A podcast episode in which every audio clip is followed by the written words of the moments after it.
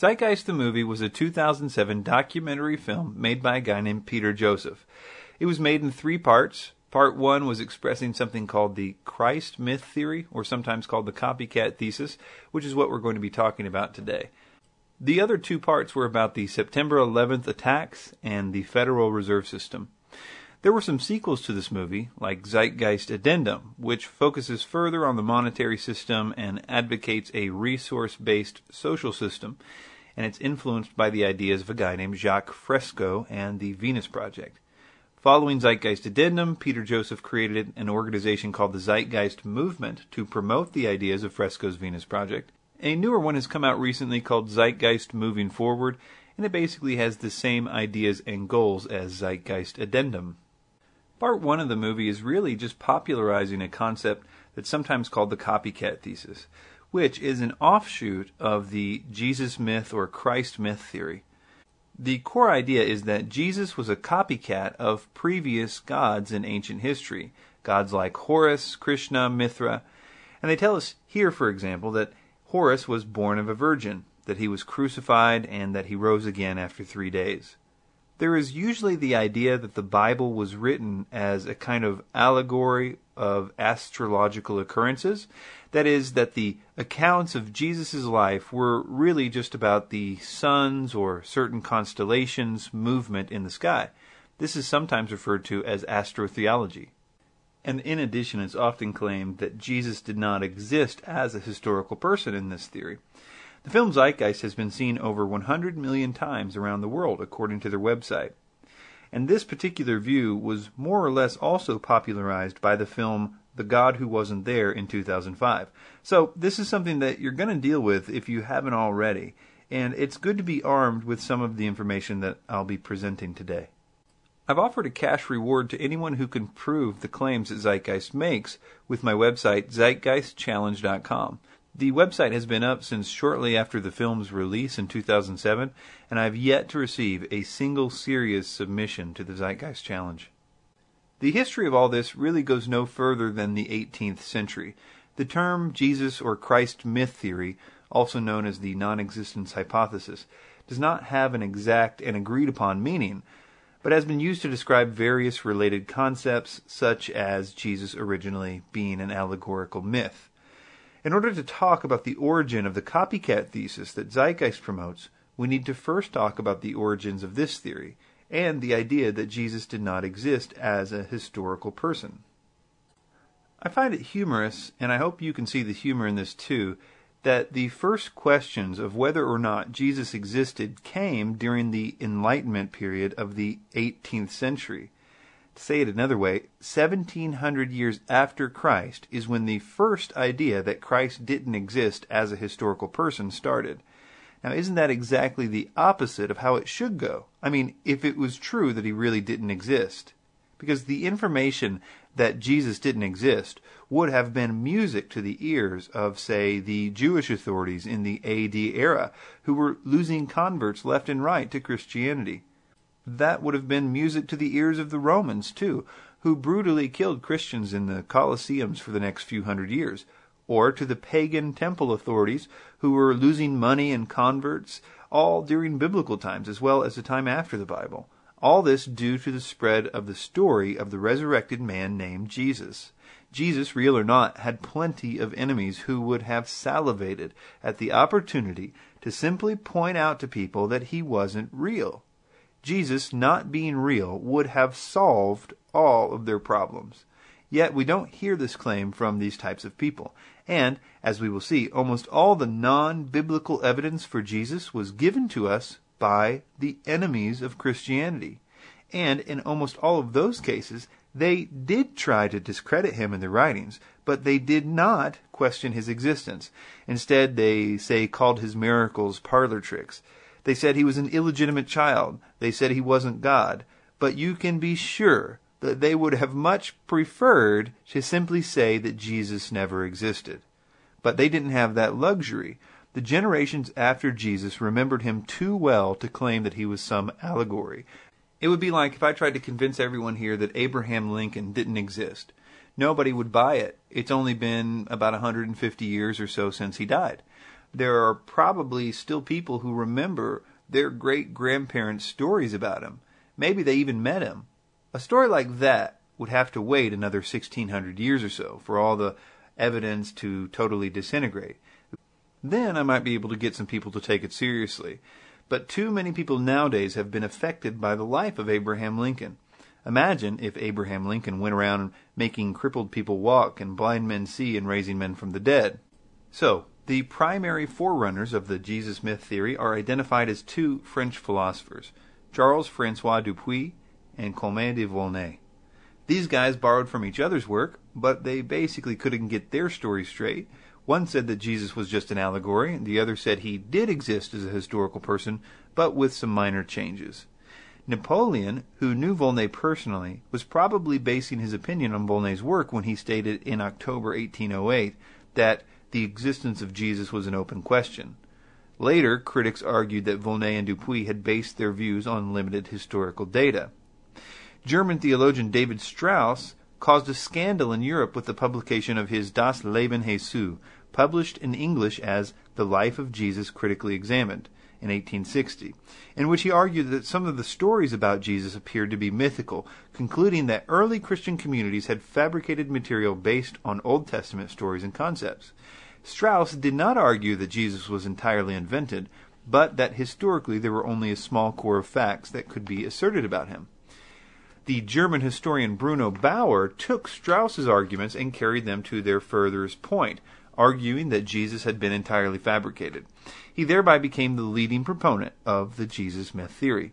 A notorious hater of Jews, Bauer, quote, preferred a mythical Jesus based on the philosopher Seneca to one that had been a Jew. In the 20th century, several writers published arguments against Jesus' historicity, ranging from the scholarly to the fanciful. Proponents of the theory drew on the work of liberal theologians who tended to deny the value to the sources for Jesus outside the New Testament. In other words, as more proof for the existence of Jesus kept coming in, they kept finding ways to deny it. And that is ultimately why this evidence always remains on the fringes, even today. It requires people to deny valid historical evidence. Evidence that would easily be accepted if it was any other historical figure. And we're going to see in a moment that this theory is rejected by university level historians of all types atheist, agnostic, and theist. These historians at university levels are almost unanimous in their rejecting of this theory. So some of these authors are J.M. Robertson, William Benjamin Smith, Arthur Drews, Arthur Drews is interesting. He wrote The Christ Myth, which was first published in 1909. He took the route of a total denial of Jesus' existence. Drews' work was highly regarded by Lenin. Several editions of Drews' The Christ Myth were published in the Soviet Union from the early 1920s onwards, and his arguments were included in school and university textbooks. Public meetings asking, Did Christ live? were organized during which party operatives debated with clergymen. And I've seen recently in a forum where one of the proponents of this theory was asked if they had any evidence of any university level scholars agreeing with this view. And what they did was actually show the university textbooks of the Soviet Union during Lenin's reign as proof that some university scholars did in fact believe this view. The next is a guy named Paul Louis Couchard. I don't know, it's a French name. He was a French doctor who turned poet who wrote a series of essays and books. He taught that Jesus was essentially just a representation of the highest aspirations of the human soul. And I just find it interesting how all these guys pretty much come up with a totally different story.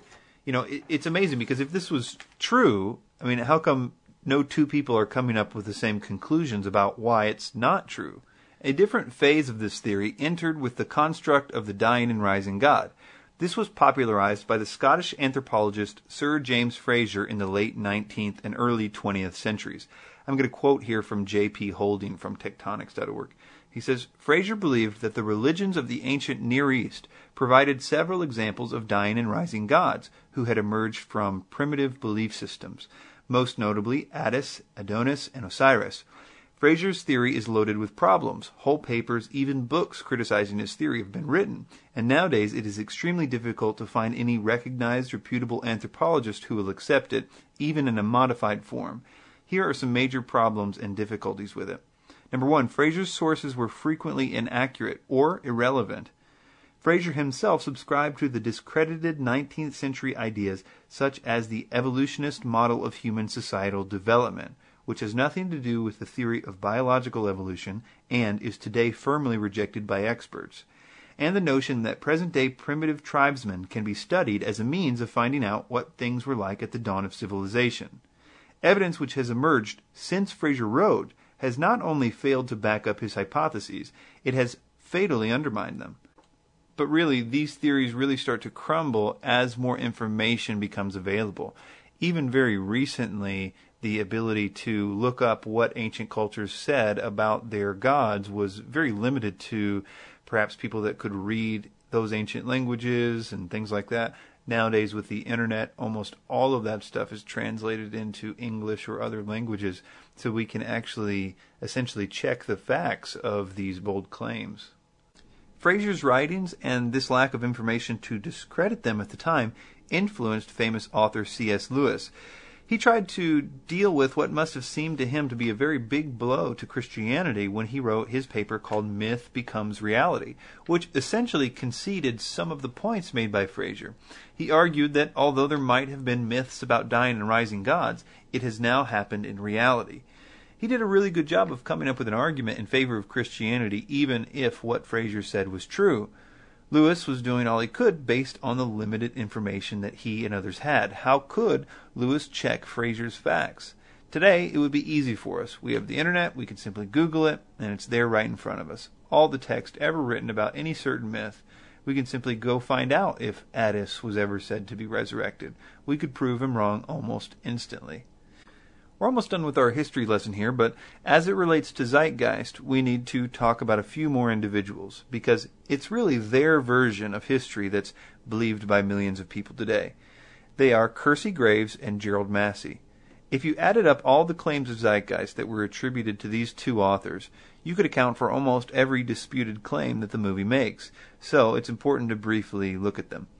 Kersey Graves, he died in 1883. He was an atheist, a spiritualist, that is, he contacted spirits, and he was a writer. His contribution was a book called The World's Sixteen Crucified Saviors. Despite his having no qualifications in anything to do with his claims, he simply tells us that there were 16 myths who had the exact same characteristics as Jesus. He makes claims like Krishna, the Indian deity, was born of a virgin. He says Krishna had 12 disciples, was crucified, rose on the third day, and ascended into heaven.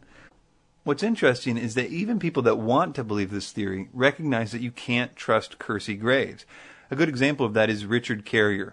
He's a historian, he's an atheist, and he's a person that believes in the Jesus myth theory. But he says this about Kersey Graves. He says, quote, the world's 16 crucified saviors, or Christianity before Christ, is unreliable, but no comprehensive critique exists. Most scholars immediately recognize many of his findings as unsupported and dismiss Graves as useless. After all, a scholar who rarely cites a source isn't useful to have as a reference, even if he is right. In general, even when the evidence is real, it often only appears many years after Christianity began, and thus might be evidence of diffusion in the other direction. Another typical problem is that Grave draws far too much from what often amounts to rather vague evidence. Carrier then goes on to list 10 problems with Kersey Graves' work. I won't read them all here, but the first two say Graves often does not distinguish with his opinions and theories from what his sources and evidence actually state. Number two, Graves often omits important sources and evidence, and he goes on with eight more reasons why to disregard Graves. Another person that disregards Graves is a guy named Brian Fleming, who was the director of The God Who Wasn't There in 2005. He cautioned against using Graves as a source due to his lack of scholarship and unreliability of his claims. Graves' work has influenced the Christ Conspiracy and The Sons of God by Acharya S., who was the source for Zeitgeist. He's also used as a source for the Da Vinci Code, which kind of gives you an idea of how accurate the Da Vinci Code is. When Graves does make citations, it's often to Anacalypsis, which was a book by a guy named Godfrey Higgins, who died in 1833. And his book is full of claims that either are undocumented or come from sources whose credibility is completely unknown in this time. And that is from J.P. Holding. Even the author Godfrey Higgins' editor admits that Higgins was criticized by scholars who, quote, felt that amateurs had no place in their special fields. So even in his own day, Higgins was obviously considered unreliable by his peers. He makes claims like, quote, Jesus was black and went to Italy, which is why we see black infant Christs in Italy? For you conspiracy theorists like me, you're going to find it interesting that Higgins was a Freemason and a chosen chief druid, which, by the way, is the same title we're going to find given to Gerald Massey, the other Zeitgeist source that we're going to look at next. Another connection to theosophy is through Higgins and Helena Blavatsky. Helena Blavatsky cited both chosen chief druid Higgins and chosen chief druid Gerald Massey in her works, which became the foundation of the New Age movement. So let's look at the other chosen chief druid, Gerald Massey. Gerald Massey, born 1828, was an English poet and a self educated Egyptologist, and he was born in England. I found it really interesting while doing this research that just like Kersey Graves, Massey was also very interested in spiritualism, that is, speaking with disembodied spirits. And they both wrote books about it, but Massey wrote quite a lot about it. Here's a few quotes from Massey about his contact with spirits. He says, quote, My own hand impelled to write messages without any volition of mine. He's talking here about the New Age practice of automatic writing that is when a spirit takes over your body and begins to write messages with your hand. Another quote, this is him speaking of himself in the third person. He writes, He had frequently, in pursuing the work, been referred by the Spirit to books thoroughly unknown to the medium or himself, and on searching up the volumes, had found therein the corroborating proof promised. So here he's saying that whenever he had a question, the spirits would tell him where the book is, and he goes and looks up that book, and sure enough, there's the answer to his questions. And it actually starts to make sense in the next quote why he starts to believe that these spirits have all the answers and shouldn't be questioned. His next quote says, Herefore there is never ceasing need for revelation and manifestation of spirit world, and a revelation for all, which gives an anchorage of fact to trust to. So he's so trusting of these spirits and what they tell him that he literally thinks you can anchor the facts to whatever they say.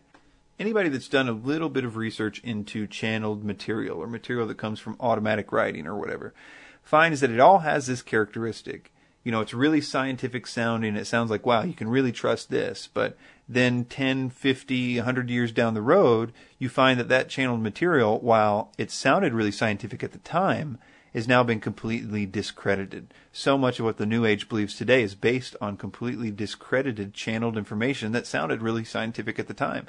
An example would be the photon belt.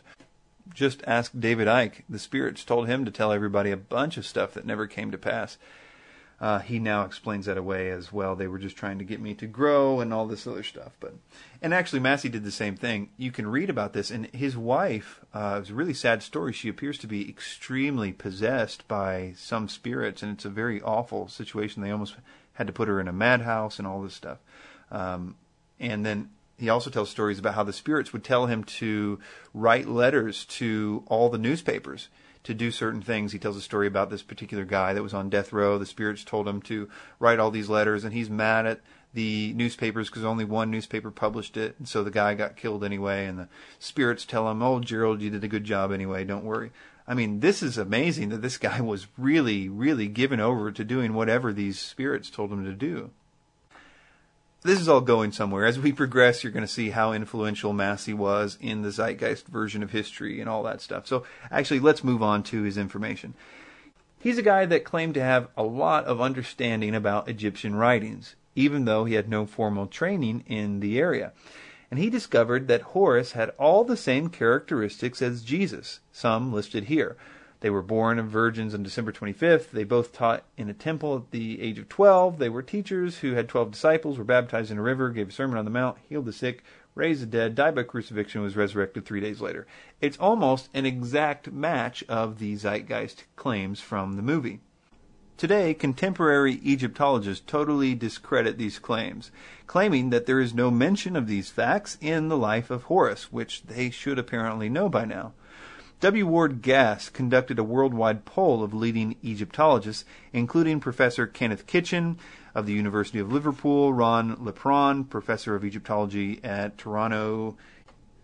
Lots of credentials there, but basically this this poll was to verify if there was any academic support for these claims.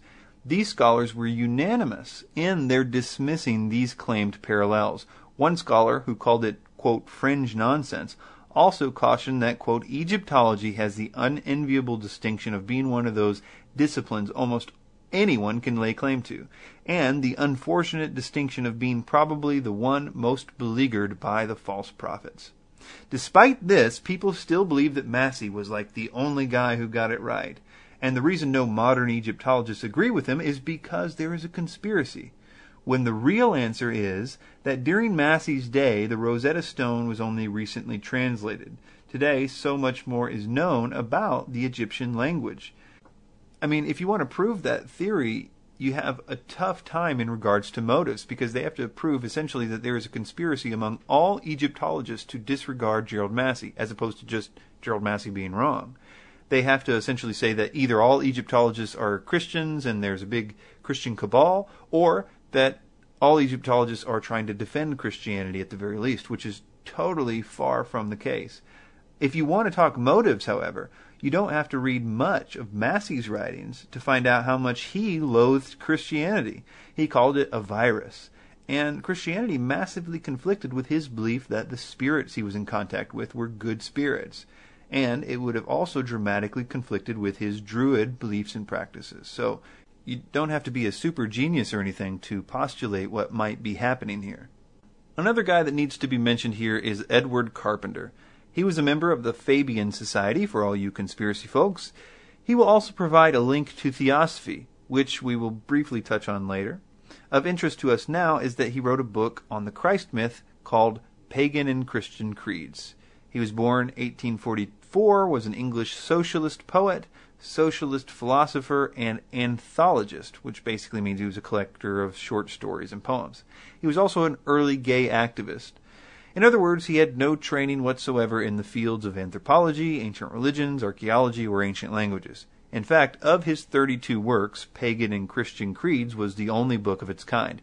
He mostly wrote on issues of art, gay activism, or social issues. I mention him here for a few reasons.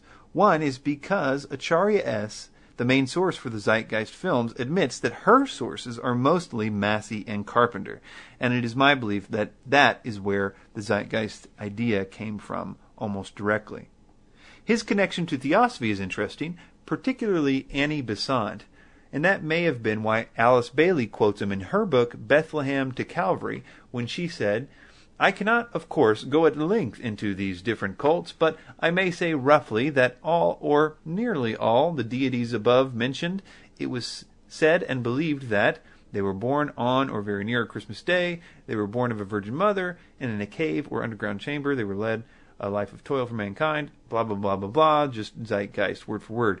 Then Bailey concludes and says, These facts can be checked by anyone who cares to do so, and who is sufficiently interested to trace the growth of the doctrine of the world saviors in world idealism.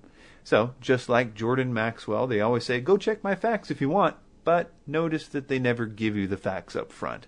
They say things like, I cannot, of course, go at length into these different cults, but I may say roughly that all, or nearly all, Anyway, so this Zeitgeist connection to Alice Bailey, I think, is pretty interesting, especially if you've been following the Zeitgeist debunking back and forth that's been going on. I actually sent this quote to Keith Thompson. He said he couldn't believe that we missed this when we were doing the initial research. So, so Gerald Massey, Kersey Graves, and Edward Carpenter influenced Blavatsky, Annie Besant, and Alice Bailey, who in turn influenced Theosophy, obviously, which heavily influenced the modern folks like Jordan Maxwell, Michael Tsarion, David Icke, and even the so-called zeitgeist consultant Acharya S.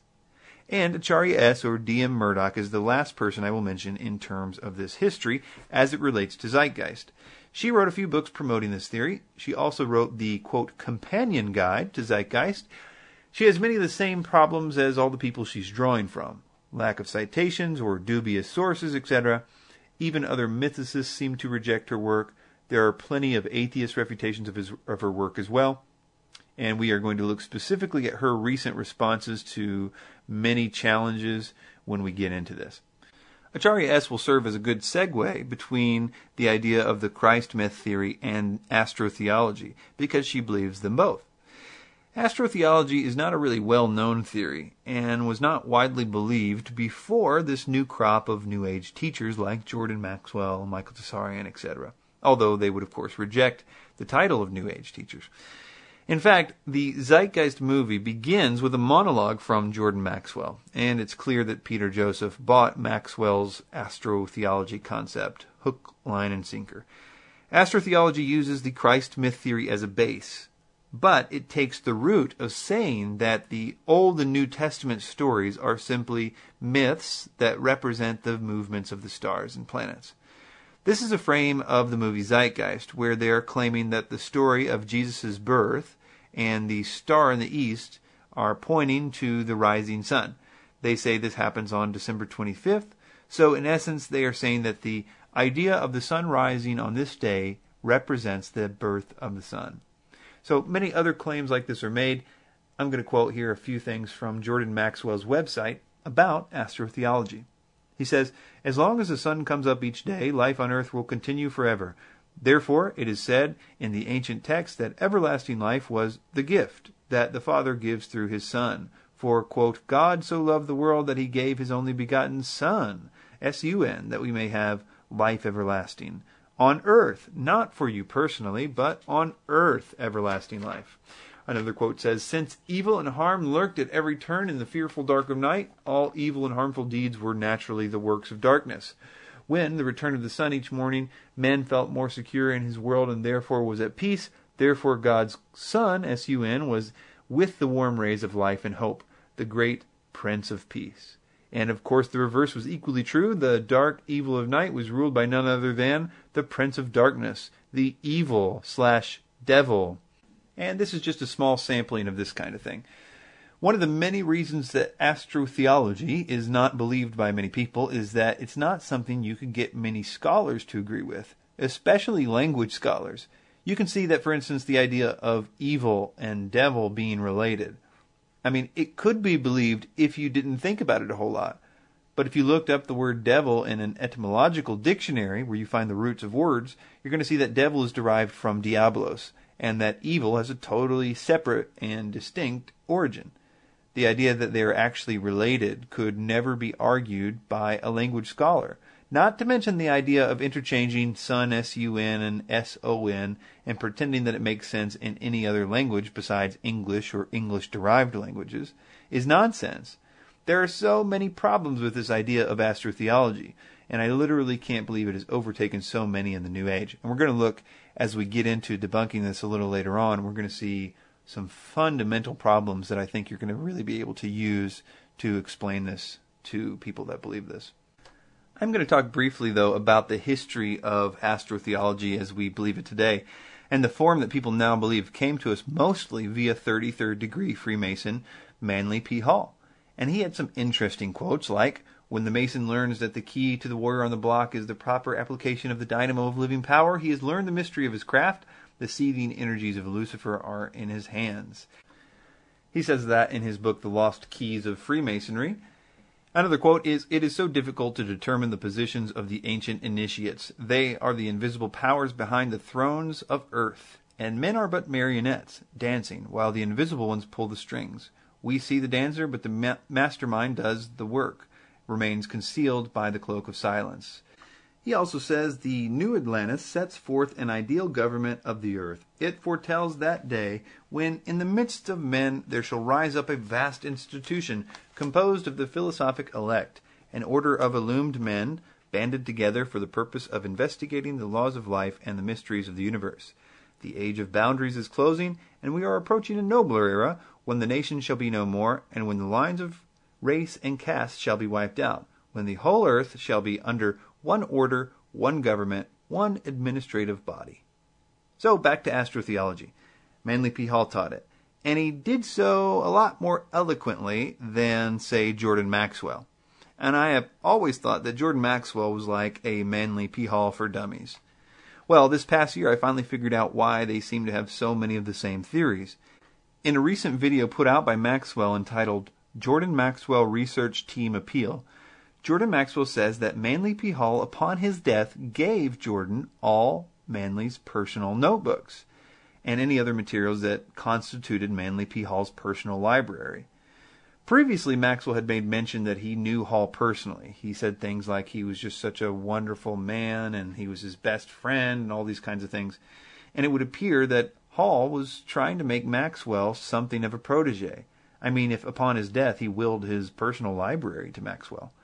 Maxwell is supposed to be the guy that exposes Freemasonry, but he actually talks quite highly of it in many places, which some people find to be shocking. But For example, there's a video on YouTube called Sons of God, Jordan Maxwell, Sons of God, in which he talks basically the same kind of language that Manly P. Hall uses earlier about the new Atlantis and a loomed band of men that have a divine right to rule and all this stuff. I mean, when I first heard that, I had a, you know, open mouth, like, oh my goodness, he's really just laying this out there. Anyway, so moving on to Zeitgeist, let's take a look into some of these issues and let's see if we can find any information that will perhaps better arm us to show our friends and family and detractors the errors of the Zeitgeist version of history. And we're going to do this in three parts. Number one, did Jesus exist? Number two, were there copycats? And number three, astrotheology. So, first, did Jesus exist? There are over 42 sources within 150 years of Jesus' death, which mention his existence and record many events in his life. As with all Christ mythers, Zeitgeist must do something with the non biblical evidence, the historians, the writers who mention Jesus. It is a very difficult thing to come up with logical arguments to discount all of those sources, and as a result, quote, no serious historians believe that Jesus didn't exist. Now, sure, you don't believe me when I say that, but when that's an exact quote from Bart Ehrman, the famous agnostic and author, again, no serious historians believe that Jesus didn't exist, it tends to mean a little bit more. Richard Dawkins also, although not a historian, is in any event a very famous atheist, and he too concedes that Jesus, quote, probably existed. Michael Grant is an atheist historian, and he wrote this To sum up, modern critical methods fail to support the Christ myth theory. It has again and again been answered and annihilated by first rank scholars. In recent years, no serious scholar has ventured to postulate the non historicity of Jesus, or at any rate, very few. And they have not succeeded in disposing of the much stronger, indeed very abundant, evidence to the contrary. This is what Zeitgeist the movie says about it. Quote, Four historians are typically referenced to justify Jesus' existence. Pliny the Younger, Suetonius, Tacitus are the first three. Each one of their entries consists only of a few sentences at best, and only refer to Christus or the Christ, which in fact is not a name but a title. It means the anointed one. The fourth source is Josephus, and this source has been proven to be a forgery for hundreds of years. And that's all. That's all the time that Zeitgeist spends on debunking these historical sources. They don't go into any detail, they simply give these four reasons as to why we should discount the evidence. Number one, there are only four historians. Number two, only a few sentences. Number three, referred to only Christus or the Christ, which is in fact not a name but a title. It means the anointed one. And number four, Josephus has been proven to be a forgery for hundreds of years. Let's take the first one. There are only four historians. They word this really carefully because they know that there are many sources that show that Jesus existed, but only four of those sources are officially historians. This is actually an extremely high number of historians, and one has to wonder how many historians are needed in order for modern people to believe somebody existed. Is the magic number five? If it was the case that we needed more than four or four, we would not be able to confirm the existence of literally almost any figure in history. Four is a lot, especially considering the quality of those historians. Another reason that Zeitgeist gives is a similar thing. They say that there are only a few sentences devoted to Christ in these writings. So let's take a look at Tacitus. Tacitus was a first century Roman historian who lived through the reigns of over half a dozen Roman emperors. He was considered one of the greatest historians of ancient Rome. And he said this Christus, the founder of the Christian name, was put to death by Pontius Pilate, procurator of Judea, in the reign of Tiberius. But the pernicious superstition, repressed for a time, broke out again, not only through Judea, where the mischief originated, but through the city of Rome also.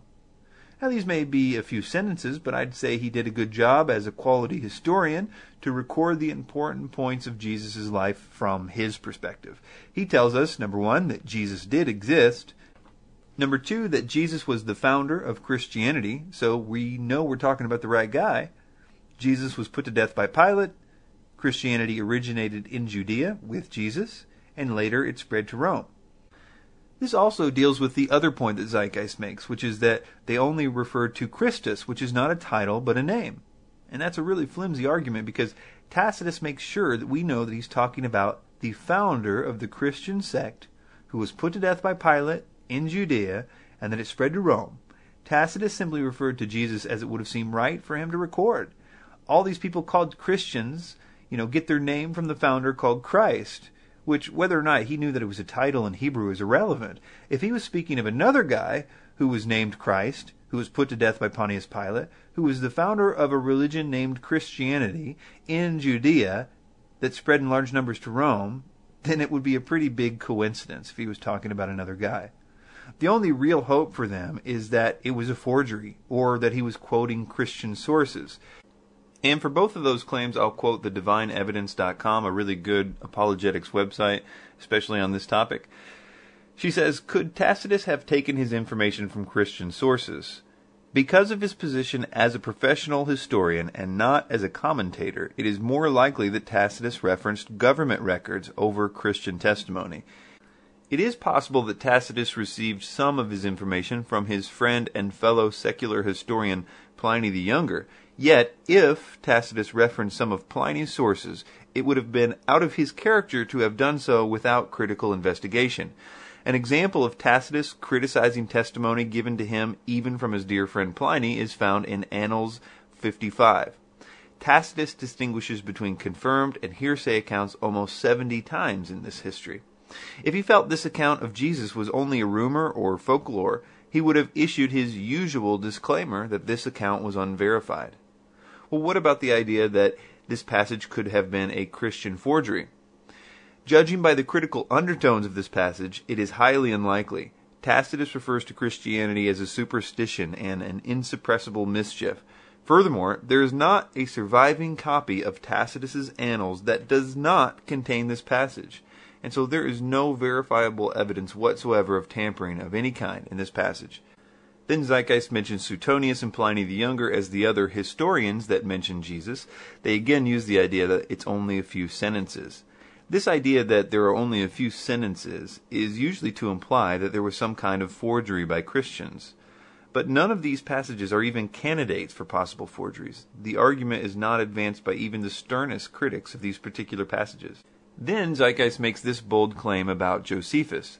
They say that he has been proven to be a forgery for hundreds of years. It's very important to understand the details of why they are claiming this. Now, Josephus was a guy that we should expect to hear from regarding Jesus, considering Josephus was a first century Pharisee and historian of both the priestly and royal ancestry. And he provided important insight into first century Judaism, and because he was only three years removed from the time of Jesus he would have been a very credible witness and in a great place to do his investigations and collect historical data about the issue.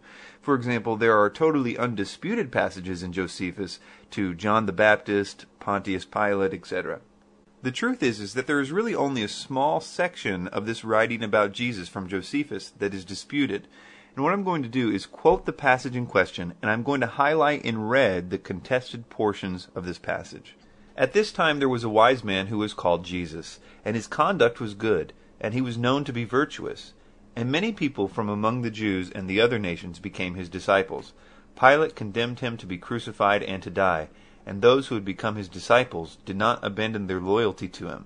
They reported that he had appeared to them three days after his crucifixion and that he was alive. Accordingly, they believed that he was the Messiah, concerning whom the prophets had recounted wonders. So that may be a few sentences, but it's a really solid historical account and it really does sum it up nicely. The problem is is those two disclaimers in red which appear in the Greek and Arabic versions of the Josephus manuscripts but do not appear in the other translations. In other words, some manuscripts do not contain the words they reported that as in they reported that he appeared to them 3 days after his crucifixion. Accordingly, they believed also doesn't appear in the other manuscripts, so it simply says he was the Messiah as opposed to they believed he was the Messiah. Josephus was not a Christian, so it would be very doubtful that he would not give the usual and necessary disclaimers like they reported that and they believed that, as it appears in the Greek and Arabic versions. Therefore, if there was forging, it was probably by erasing those disclaimers as opposed to adding words. So again, if there was forging, the existence of Jesus was not the focus of that forging. The focus was on him being the Messiah and on his resurrection. But even if you decided to throw this whole passage away, there's still a big problem for Zeitgeist regarding Josephus. There's a second passage given to us by Josephus, and it is not surrounded by as much controversy. In Antiquities, Josephus says, So Ananus assembled a council of judges, and brought before it the brother of Jesus, the so-called Christ, whose name was James. Together with some others, and having accused them as lawbreakers, he delivered them over to be stoned. It must be noted that no copy of Antiquities has ever surfaced without the above quote quoted just as it is. Interesting here is the so-called Christ statement rather than the Christ. This reference shows that Josephus was not condoning the belief, but simply documenting it. So it lends evidence to the other passage's proper reading as well. Also, this passage concerns the actions of the priest Ananus. Jesus and James were not even the primary focus of this verse and this passage is cited in other early works as well. So even if we dismiss the disputed words of Josephus, we still see that he testifies to a number of things in the two passages we quoted. Jesus lived in the first century, so he existed. He performed wonderful works. Some believed him to be the Christ. He was a teacher. He had many followers. He was tried by Pilate. He was crucified. He was the founder of Christianity. And finally, James was the brother of Jesus. All this when Zeitgeist tells its listeners Josephus has been proven to be a forgery for hundreds of years. Zeitgeist does not mention the other non biblical references to Jesus. These references were primarily from his enemies, people that, as I've mentioned, would have loved to tell people that he was just a myth. And instead, it takes 1700 years for people to start to claim this. One interesting note to put all this into perspective is Tiberius Caesar. He was the Roman emperor who reigned during Jesus' ministry. So he was the most famous person alive in Jesus' time, from an earthly standpoint, that is. He has only 10 authors who mention his existence within 150 years of his life. These include Josephus, Tacitus, Suetonius, Seneca, Paterculus, Plutarch, Pliny the Elder, and a few others. And, by the way, Luke, who is the Bible writer. But if you remove Luke, since he's a New Testament source, there are only nine non Christian sources. This means that there are just as many non Christian sources for Jesus' existence as there are for Tiberius Caesar's. And to compare the total number of sources between Jesus and Tiberius Caesar, it's 42 to 10 ratio. Therefore, there are over four times as many sources for Jesus' life and deeds than for Tiberius Caesar's. If one is going to doubt the existence of Jesus, one must completely reject the existence of Tiberius Caesar. In addition, I think the idea that Christians can't use the New Testament as evidence for the existence of Jesus is mostly kind of like Christians playing nice and sort of tying one arm behind their back to give the opposing side a fair fight, because Christ's existence is established clearly by the primary documents of the New Testament. Yes, skeptical writers would dismiss these, but to do so is irresponsible, since more than 5,000 Greek manuscripts, in whole or part, establish the body of the New Testament literature. All of the New Testament has been completed within 60 years or so of Jesus' death. Of those 27 books, no less than 10 were penned by personal companions of the Lord. These men claim to be reporting history, which is unlike any mythical account such as the tales of Horus, etc. These were reporting places, names, minute historical details that are amazingly accurate. If they were inaccurate, surely it would have been noted by the skeptics of the day. But again, that argument seems to have eluded everyone. Let's consider the following quotes from Sir William Ramsay, one of the greatest archaeologists in history. In his life, he did extensive archaeological work in Asia Minor, which is modern Turkey. Entering into this work, he was an unbeliever who was thoroughly convinced that the book of Acts in the Bible was a complete product of the second century, a theory which was taught in the German schools of higher criticism during that time. As a matter of fact, one of his goals was to prove that the history given by Luke was inaccurate. However, his beliefs were drastically changed as his archaeological finds proved that the book of Acts was accurate to the minutest detail.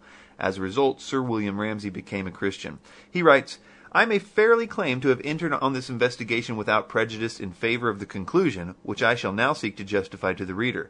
On the contrary, I began with a mind unfavorable to it. But more recently, I found myself brought into contact with the Book of Acts as an authority for topography, antiquities, and the society of Asia Minor. It was gradually borne upon me that in various details the narrative showed marvelous truth. In fact, beginning with a fixed idea that the work was essentially a second century composition, and never relying on its evidence as trustworthy for first century conditions, I gradually came to find a useful ally in some obscure and difficult investigations. Sir William Ramsay has a lot of quotes about Luke that are interesting to read, but I'll conclude with this one. He says, Luke is a historian of first rank. Not merely are his statements of fact trustworthy, this author should be placed along with the very greatest of historians. Zeitgeist very much relies on the general public's ignorance to any of the information I just gave, but this reliance of ignorance is absolutely crucial in their next set of claims, that is, of the copycat saviors. So let's take a look. So let's start with Horus. Zeitgeist focused heavily on Horus, and they said the following things were true about him. Horus was born on December 25th. That one is blacked out on the screen there, but it's there. Born of a virgin, his birth was accompanied by a star in the east. Three kings followed to locate and adorn the newborn Savior. At the age of 12, he was a prodigal teacher. At the age of 30, he was baptized and thus began his ministry. Horus had 12 disciples. He performed miracles such as healing the sick and walking on water. Horus was known by many gestual names such as the Truth, the Light, God's Anointed Son, the Good Shepherd, the Lamb of God. After being betrayed by Typhon, Horus was crucified, buried for three days, and thus resurrected. What I've decided to do in this presentation is to focus on Horus and to go into a lot of detail debunking the claims about him for a few reasons. Number one, there are a lot of debunkings out there already. Zeitgeist refuted Final Cut by Elliot Nesch. Keith Thompson has a great film debunking Zeitgeist as well. Both of those I will put in the show notes and I encourage you to check out. But what's happened after the movie came out in 2007? All these debunkings came out and essentially just showed that the Zeitgeist movie was not quoting actual sources. They were quoting sources that were very modern and that were biased and things like that. So what Zeitgeist did was they sort of had an Empire Strikes Back since that time in 2007, there's been a lot of information put out by the source for Zeitgeist, Acharya S. She put out the Zeitgeist Companion Guide and a few other materials that are essentially are trying to answer the debunkers. They're saying, okay, so yeah, what we said was untrue, but here's some new reasons why what we originally said was true. In fact, they completely took off the old sources for Zeitgeist as if saying, okay, yeah, all this is wrong but let's put out a whole new set of reasons why Zeitgeist was true. They actually did literally take that off the internet. You can only find it on archive sources now. Nowadays, if you try to find the Zeitgeist sources, it links you directly to the new material. And the new material does the exact same thing as the old material. It just makes it a little more difficult, essentially buying them time.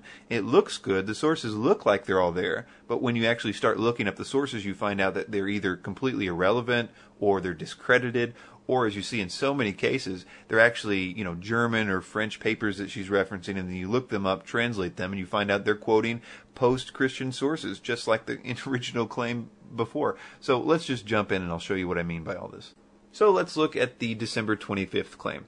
Was Horus said to have been born on December 25th, like Zeitgeist said? No. Nothing even close to this is found in the Egyptian writings.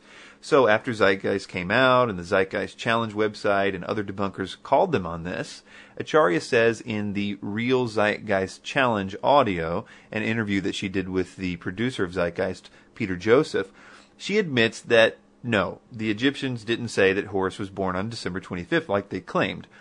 But because of Horus being related to the sun in certain ways, and the sun rose every day, it could be said that Horus was born every single day, and in that sense only, he was born on December 25th. So, in that sense, Horus was born on December 25th, April 3rd, July 22nd, August 21st, every day of the year. So, if that's what Zeitgeist meant when they told 100 million people that Horus was born on December 25th, then that is incredibly deceptive. So the next claim is Was Horus born of a virgin? They also say that Isis was called Mary during this claim. Both of these are totally false. The birth of Horus was weird, but it definitely involved sexual intercourse and semen, and there are even hieroglyphics showing this act. Later on, Zeitgeist claims that there is a word in the Luxor temple called HWN.T that could mean virgin. The problem is, is that the context totally refutes it. Not to mention that that same word can mean a woman who has had lots of sex and lots of children. And I discussed that claim in a lot more detail in the video The Real Zeitgeist Challenge Debunked. But the main thing that I want you to realize here is that if one gets pregnant because of sexual intercourse and semen, no matter which way you look at it, it's simply not a virgin birth. The other part of this claim is that Isis was somehow named or called Mary where they're getting this idea is sort of a trick based on a title of certain Egyptian gods that meant beloved. So a common thing to do was take a god like Ra and add Mary Ra to it, so it would mean beloved Ra. And according to the Egyptian hieroglyphic dictionary, there are entries for Mary Ah, Mary Amen, Mary Amen Ra, Mary Amen Ra Neb, and those are just the A's.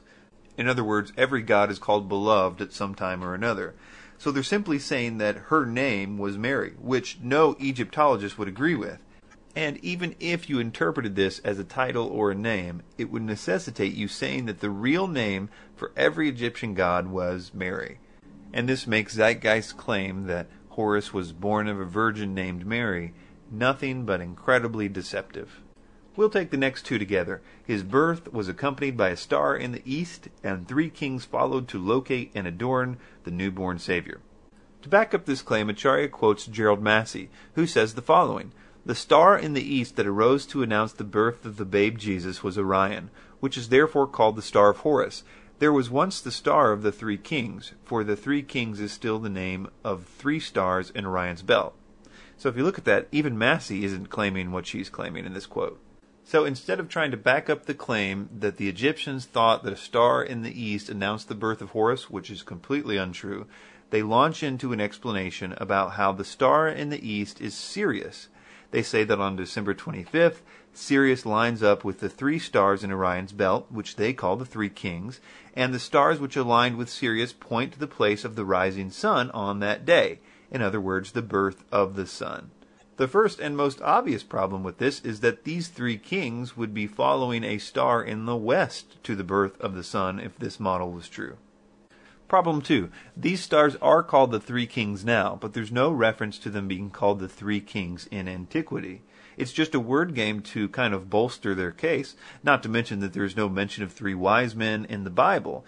The number of the Magi is not known. Tradition has made them three because of the number of gifts given.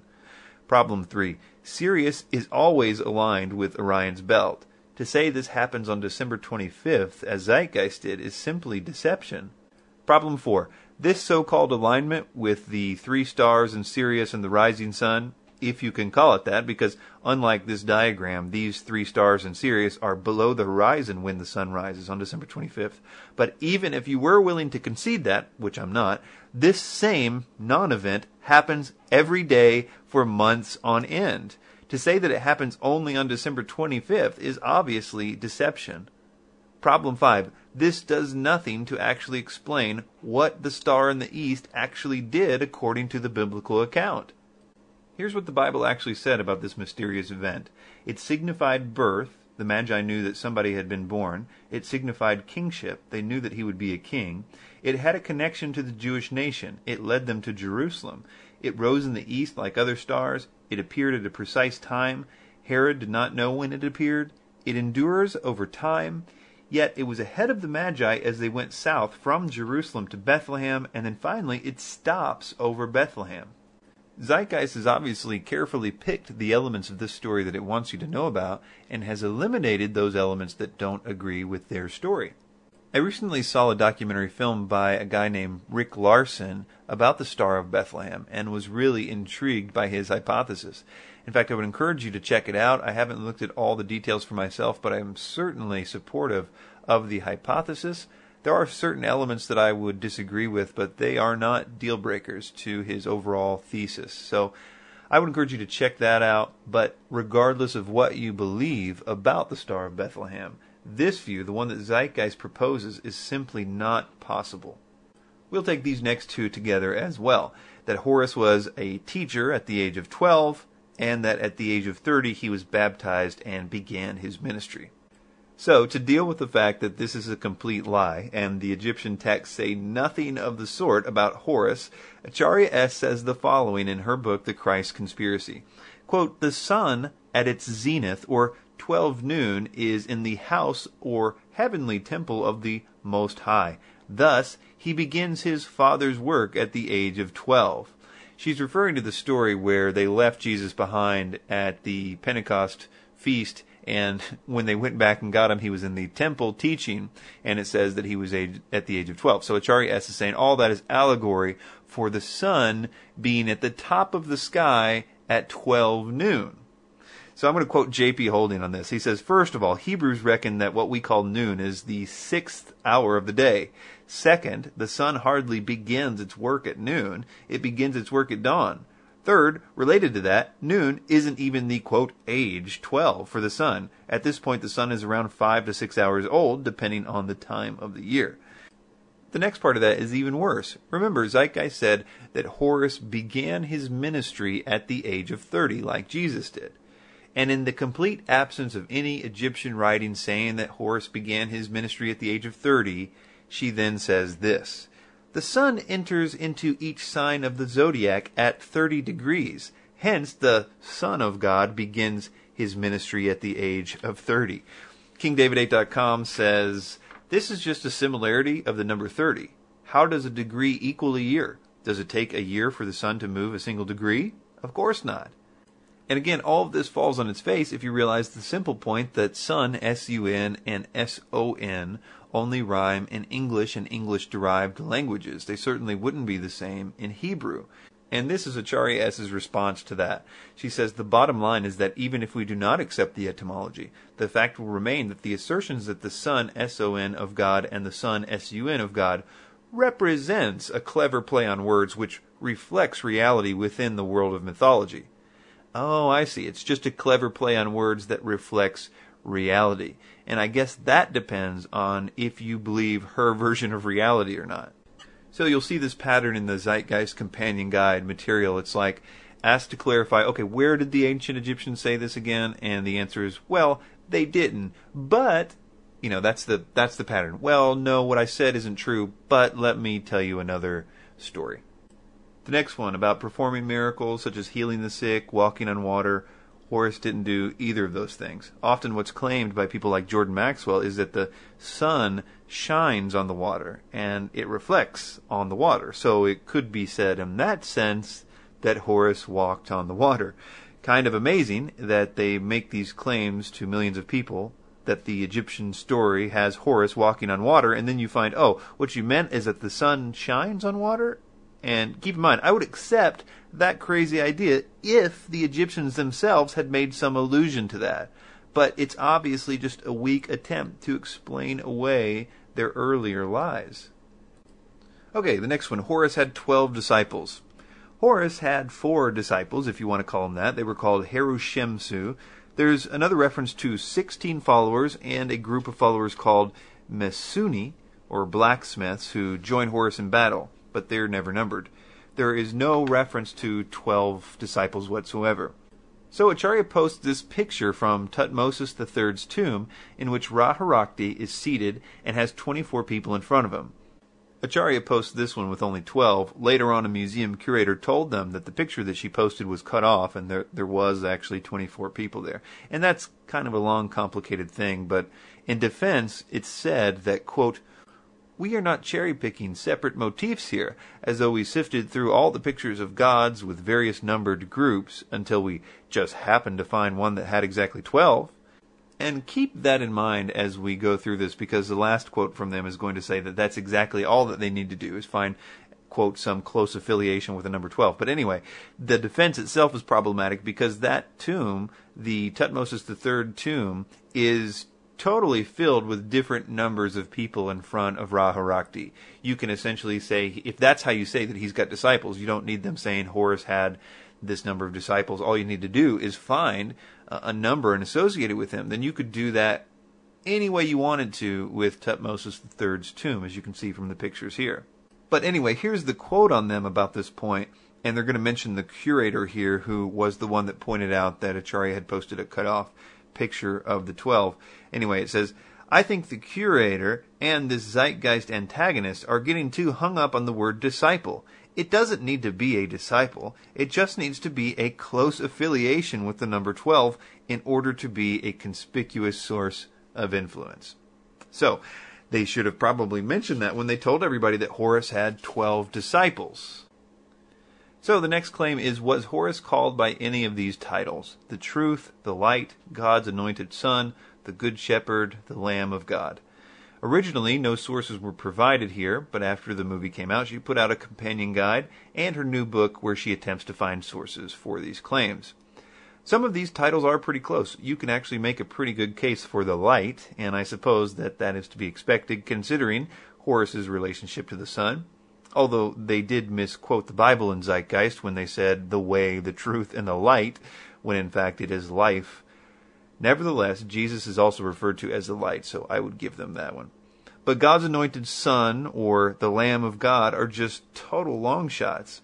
And she says, for example, that God's anointed Son is not a title per se, as she said that it was, it's a combination of two ideas in totally separate places. So she attempts to find a place where he is called a son, and that shouldn't be any trouble because he is the son of Osiris, etc. And then she tries to find a place where he is called anointed, which is not so easy. And since there is no place where Horus is given the title anointed, she instead goes to the next best thing, which is to find a place where he is anointed. So she quotes a section in the pyramid texts which talk about an ointment on Horus's head. But even in the very quote that she's mentioning, the ointment is being taken from his head and put on Unas. Not to mention that it becomes clear that in the pyramid texts, everyone is getting anointed. For instance, a bit earlier it says, quote, ointment for Horus, ointment for Seth. And that throws a bit of a monkey wrench into their basic premise that being anointed is declaring the same kind of thing that the title anointed would mean in the Bible. I mean, if Seth is getting anointed too in the same instance, obviously it's not meaning the same thing. Not to mention, there is no parallel there, even if that's what she meant. Jesus never had oil put on his head like they did the Old Testament kings. He was simply called the Mashiach, the Anointed One. So again, what Zeitgeist said is that Horus was known by the Egyptians as God's anointed son. And instead, what we find that they meant is that he was a son in one place, and in another place, he had oil put on his head. That's like me saying that Bill Clinton was known by all Americans by the title the father of McDonald's.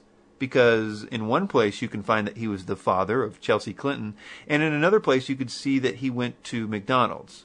These two facts don't let me tell you that he was known by all Americans as the father of McDonald's. Well, without being deceptive, that is, which is of course what Zeitgeist is doing. To explain how Horus was called the Lamb of God, she quotes Gerald Massey, who says this.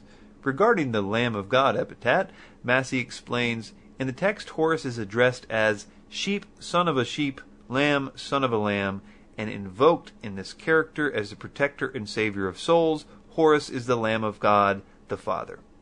Now, the problem here is that when you finally figure out where Massey is quoting from, you find that the mention of sheep here has nothing to do with Horus. It's a ritual performed on the dead about the afterlife.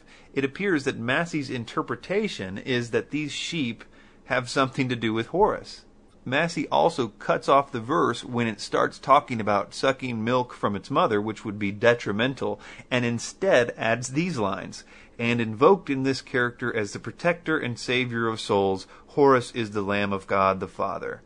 I mean, maybe the spirits told him to do that, but it appears that Massey starts out with the conclusion of trying to find, say, the Lamb of God and goes looking for a lamb and then tells everybody that it has something to do with Horus. It's just completely deceptive. The next is the idea that Horus was crucified, buried for three days, and resurrected. So there are three claims here, none of which were said of Horus in the Egyptian records. Let's take the idea of crucifixion. This would be very difficult to prove since that form of execution, crucifixion, did not exist at that time.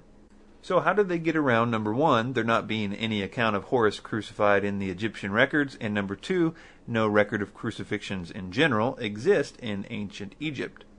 Acharya S. explains it this way The crucifixion of Horus is misunderstood because many erroneously assume that the term denotes a direct resemblance to the crucifixion narrative of Jesus Christ.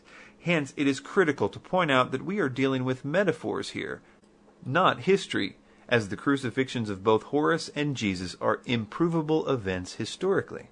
So, if I may offer an interpretation of what she said, she says, Yes, I know I told a 100 million people that Horus was crucified, but don't look around for any proof of that. She then appeals to the fact that Horus wasn't a real historical person, as if that would matter at all in relationship to this question. The thing everybody asks Acharya to do all the time is to show sources for her claims about Egyptian beliefs. And that has nothing to do with the realness of Horus. The question is did the Egyptians claim in their writings anywhere that he was crucified? It's like if I stood up and told you that the Egyptians wrote that Horus was a 40 foot tall gorilla. And you rightly asked, um, where did they say that? And I said, uh, duh, Horus wasn't a real person. I get to claim whatever I want to about it. It is a really lame argument, to say the least, and she uses the same argumentation in various ways in her companion guide.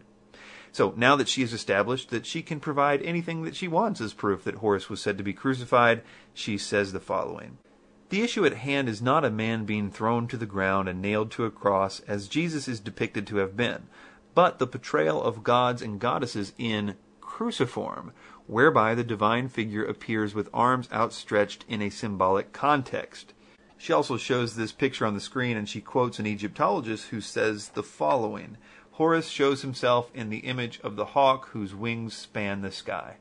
Now remember again what Zeitgeist claimed Horus was crucified, buried, and three days later resurrected.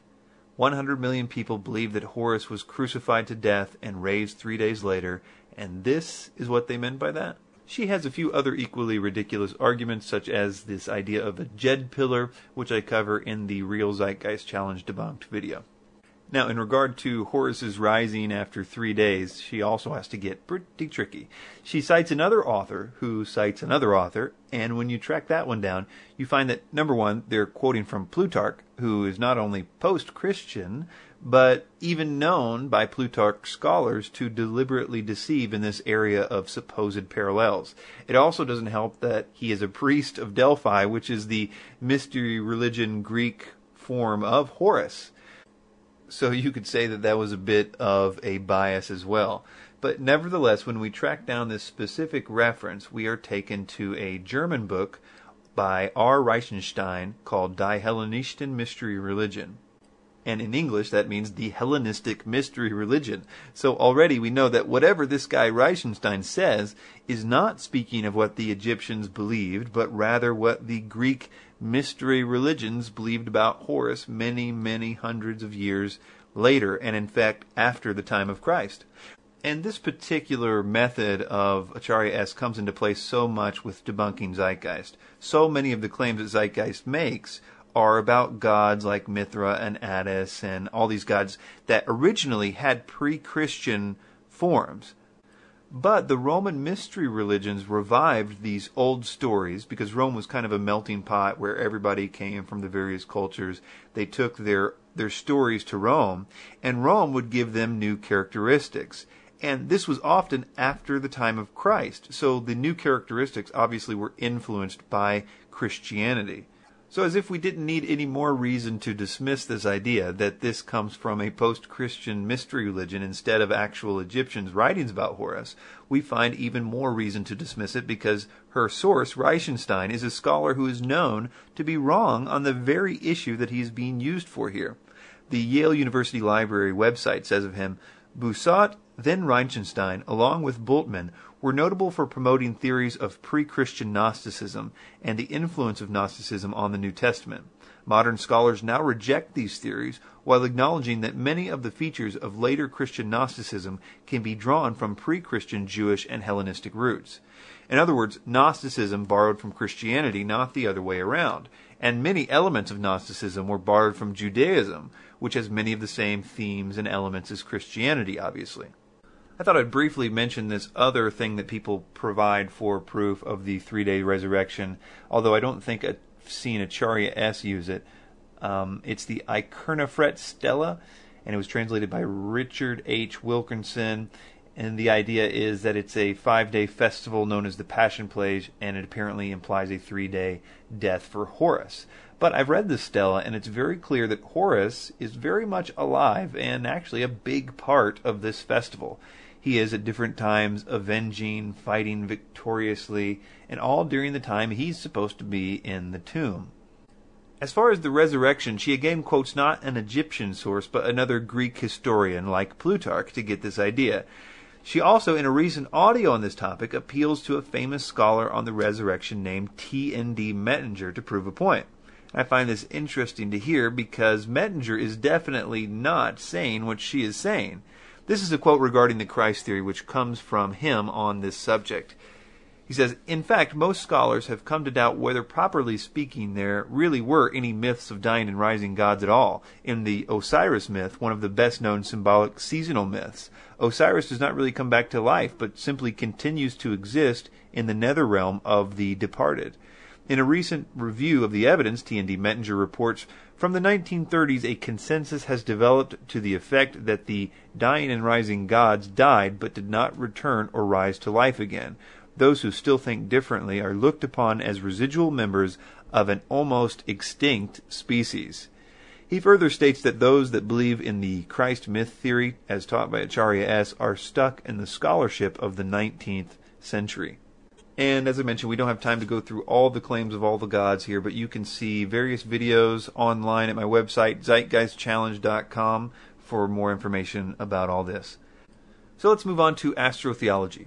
Now, we've briefly discussed the three stars in Orion's belt thing, and that's just one example of astrotheology.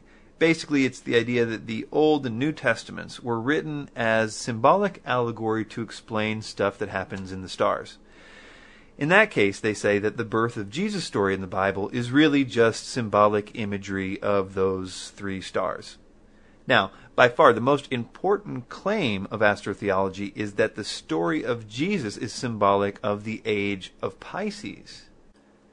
So basically, this idea of the age concept is not just in zeitgeist or astrotheology, but it is fundamental in the New Age. If you've ever listened to any New Age speaker talk, then you've heard this idea that we're about to enter into a new age. Whether they call it the age of Aquarius or not is really irrelevant. So this is foundational. This is important. It, this not just debunks zeitgeist if you can debunk it, but it debunks everything that New Age teachers say they always say we're going into the new age of Aquarius, and Jesus is tied to the age of Pisces, and they use that by saying that he fed people with two fish one time, which is only half true because a week later he fed people with more than two fish, and they show this Pope hat thing, and they say, okay, well that means that Jesus was a fish, which of course Jesus has nothing to do with the Catholic Church or anything, and all the stuff that they use is irrelevant. We already knew it was irrelevant, but finding out about this age concept will really help you break free from the entire concept of zeitgeist and the New Age movement. But first, we have to describe what exactly is happening with this age concept. Basically, you're looking at a backdrop of the constellations on your screen.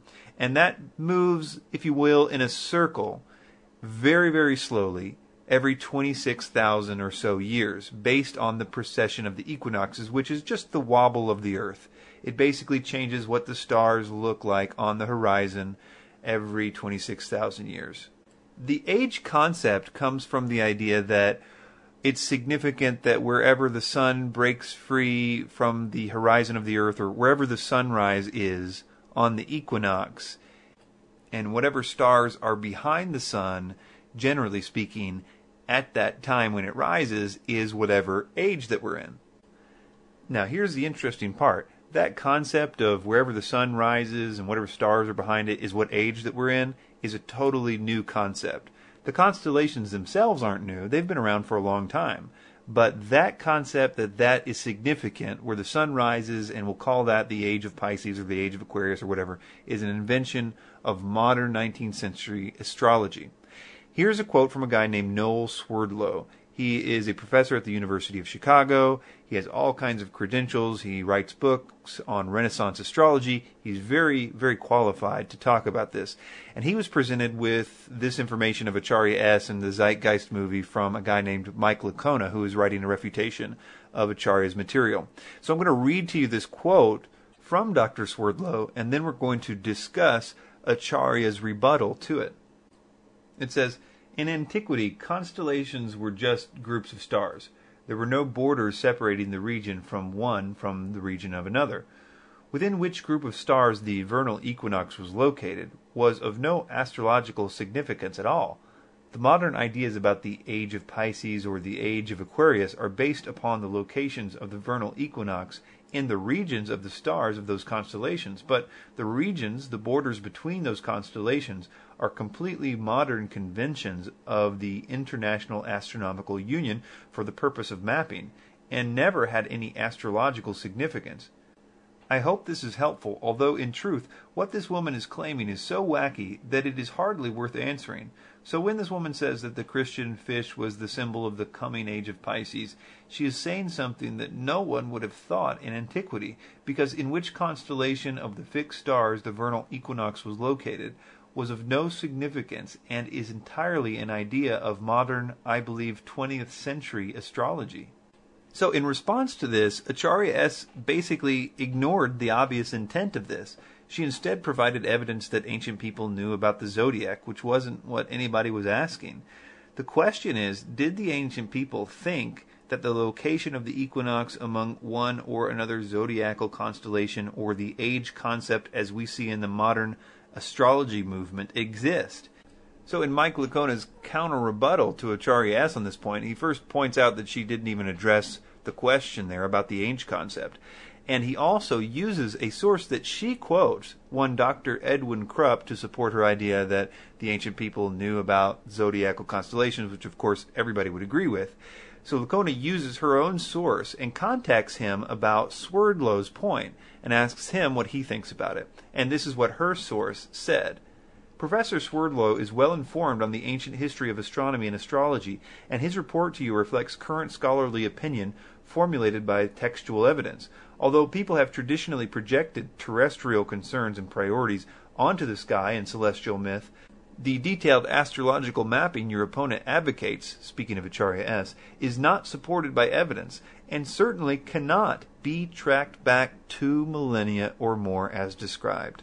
So what he's saying is that these people that say the New Testament was just about the age of Pisces and trying to tell people about that is completely bogus. It's literally an impossibility that ancient peoples would have even thought of that.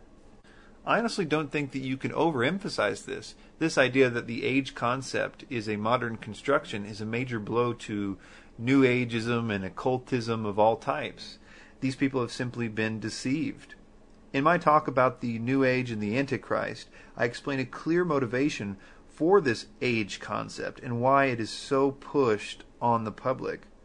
So, in conclusion, we looked at the evidence of Jesus' existence, we looked if there were copycats in ancient history, and we finally looked at the concept of astrotheology. Zeitgeist is a modern delivery method for an old lie, and it causes a lot of people to ask questions, and it's good. Questions are good. Never run from questions. If what you believe is true, then there's nothing you need to fear. And if what you believe is not true, then you don't need to believe it in the first place. I would submit to everyone out there that the reason most of the Zeitgeisters believe this is either because they just believed it outright, because the claims are rather bold. Hitler said people would more readily believe a big lie than a small one, but also because it makes them feel like they can wash their hands of God and have no real accountability. It's a very tempting carrot to take. But of those people, there's always a few that would go wherever the evidence leads.